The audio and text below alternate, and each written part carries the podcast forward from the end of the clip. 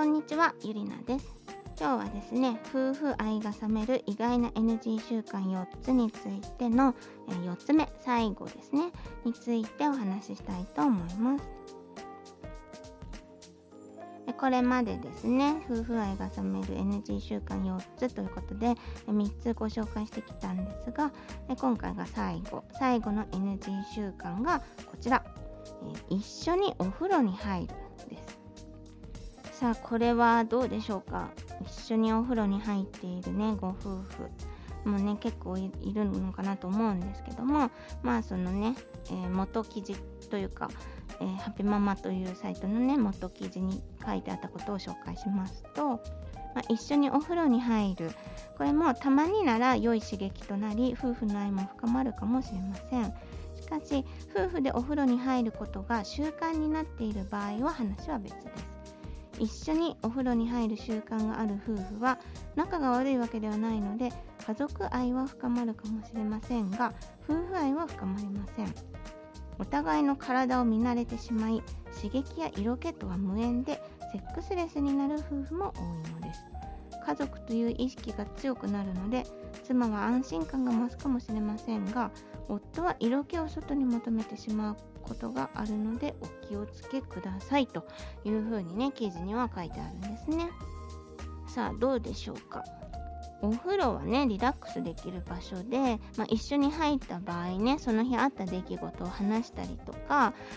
スキンシップ取ったりしてね、コミュニケーションの機会としてはね、なかなかいいんじゃないかなと個人的には思うんですけども、そのね、刺激とか色気とかに関しては、男性側の意見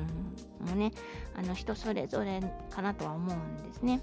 あれですよ、最近結婚した女優の川北麻世子さん、最近っていうか半年くらい前かもしれないんですけど、川北ちゃんも7年間毎日一緒にお風呂に入ってると、7年間毎日ね、そのご夫婦で一緒にお風呂に入っているとテレビでね、発言してたそうなんですね。なので、その一緒にお風呂に入るイコール直ちにセックスレスになるとかね、そういうわけではないとは思うんですね。川北さんだからということはね、あるかもしれないんですけども、でちょっと気になってさらに調べてみたんですけども、お風呂は誰と入るかというね、ことで、夫と妻でね、考え方にズレがあるというね、記事があったんですね。別の記事なんですけど、それによるとですね、その調査したところ、夫婦で一緒に入浴することが良いと思う人は既婚者全体の 65.6%、 しかし男女別で見ると男性の 73.6% が良いと答えているのに対して、女性は 57.4% だったと。さらにですね、その世代別で見ると、年齢が高くなるにつれて良いが減少して、50代の既婚女性ではその一緒に入浴することが良いという回答が 16.5% にとどまったということでね、むしろ男性の方が夫婦で入浴することがいいと思ってるっていう、データが出ているということなんですね。このいいというのがね、その家族愛としてみたいなコミュニケーション、その家族としてのコミュニケーションとしてという意味の良いもね、含まれている可能性は否定はできないんですけども、どちらかというと女性の方が一緒に入ることには否定的だということが言えると。これはそのお風呂では見られたくないね、その無駄毛の処理をしていたりとかね、いろいろ見られたくない場面もね、あるというようなこともね、もしかしたらあるかなという気もするんですけども、そのね、夫婦で一緒に入浴することのいい点はどこかということに対してはですね、リラックスして会話が楽しめるとか、これがその若い世代ほど肯定的な意見が目立ったということなんですね。で、20代の女性の意見として、2人だけの時間が持てるとかね、楽しいとかいう意見もあったということで、年代が高くなると時間の節約とか省エネとかね、その現実的な声が目立ったということで、一緒に入ってしまった方がね、節約になるというようなね、とても現実的な意見もある中で、じゃあこれはその一緒に入浴することについてどう思うかというアンケートだったんですけど、実際にじゃあしているか、夫婦で入浴することがあるのかということに対しては、あるという既婚者が 39.3%、 ないという、人が 60.7% ということで、4対6で、入浴することがある方がちょっと少ないと。で、一緒に入らない理由としては、入浴の時間が異なるというものが最も多くて、あとは狭いとか、あと一緒に入るとリラックスできない、時間が合わないとかね、そういうのはすごい、リアルな意見だとは思うんですけども、さらにですね、別のデータもありまして、今度はですね、既婚男性100人を対象とした別のデータによるとですね、妻とお風呂に入っていますという男性が 37%、てか100人なので37人、妻とお風呂に入りたいけど入っていない人が39人で、妻とお風呂に入りたくないという人が24人ということで、入りたいけど入ってないっていう人も含めると、夫婦で一緒にお風呂に入ることに積極的な男性の方が、圧倒的に多いというふうに言えると思うんですね。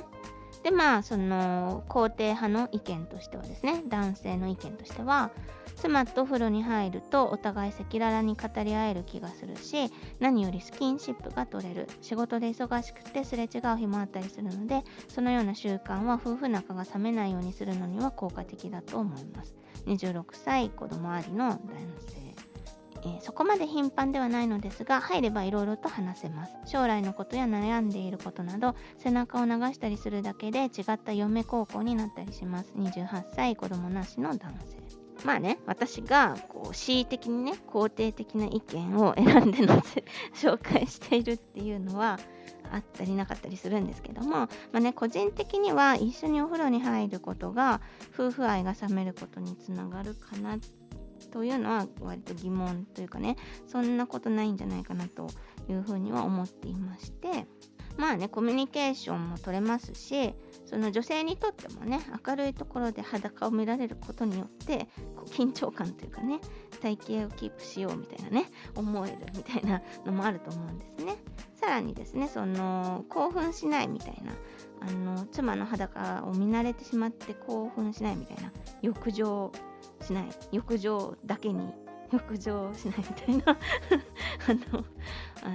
ですね、いう話なんですけども、そのね、お風呂って裸で入る、裸でいるのが当たり前の場なので、そういうシチュエーションではね、興奮しない、ムラムラっと来ないんじゃないかなってね、思うんですよね。私男性じゃないのでわからないんですけども、そのなんていうのかな、すっぱだかだからといって興奮するっていうわけじゃないと思うんですよ、裸よりも下着姿の方が興奮するとか、なんか上だけ着てる姿がいいとか、なんかピタッとしたレギンスでお尻を見るのが好きとかね知らんですけど、キャミソールからチラ見えするのがいいんだとかね、胸の谷間がねそういうなんかいろいろね、個人によってあると思うんですよ、思考がね。なのでお風呂なんて裸でいるのが当たり前なんだから、裸でいたって別に関係ないというか、だからといって妻に興奮しなくなるわけではないと思うんですよね。なんか裸じゃない場面でちらっと見えるからこそいいのであって昔ね、アメトークの女の子大好き芸人みたいな、なんか今思うと渡部さんとかも出てたと思うのでもう再放送とかはできないかなって思うんですけど、なんかペナルティのワッキーかなが確か言ってたと思うんですけど、違ったら申し訳ないんですけど、そのね、スカートよりもジーパン履いてた方が興奮するみたいな、ジーパン履いてる女性の方がエロいんじゃないかみたいな話をねしてたりしたんですよ。ジーパンってね、脱がせにくいからっていうことだと思うんですけど、そんなもんなのか知りませんけどなのでなんていうかな、そのお風呂で裸を見るから裸に見慣れて興奮しなくなるんじゃなくって、そのなんていうかな、女性の方がもう慣れきってしまってるっていうか、お風呂上がりにね裸のままブラブラ歩いてるとか、そういう態度がね夫を冷めさせるのであって、なんかお風呂では脱いでるのに、もうお風呂から出たらもう絶対見せないみたいな、タオルですぐ隠すみたいな、そういう恥じらいの心みたいのが残っていればですね、オンオフをはっきりさせることによって裸に見慣れて興奮しなくなるみたいなのは防げるんじゃないかなと思ったり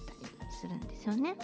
むしろですね、ベッドの上だっていつも同じパターンだとマンネリになって興奮しなくなるっていうことがあるわけじゃないですか、ね、場所を変えるとかやり方を変えるとかね、なんか夫婦だけどホテルに行ってするとかね、そういうのをしてみましょうみたいなのがあるわけじゃないですか。そういうなんか新鮮味みたいなのが必要なのであって、なので妻に興奮しなくなるのはお風呂に一緒に入るからっていうのがそのまま因果関係としてね成り立つのではないということがね、私の主張したいところ何を主張こんなに熱弁してるのかちょっとわからないんですけども、まあ記事の方にはね、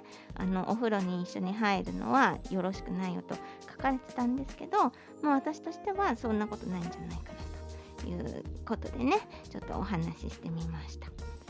ということで全4回でねお送りしてきました夫婦愛が冷める意外な習慣ということで、いかがでしたでしょうか。夫婦愛をいつまでも長続きさせるためにですね、なんかこう心当たりがあるなとか、あ、なるほど、なんかそれはちょっと変えてみた方がよかいいなとかね思っていただいたらですね、ぜひ行動をね見直してみて、何かねアクションを起こしてみてください。ということで、この番組が気に入ってくださったらぜひ番組の登録もしくはフォローをよろしくお願いいたします。最後まで聞いていただいてありがとうございました。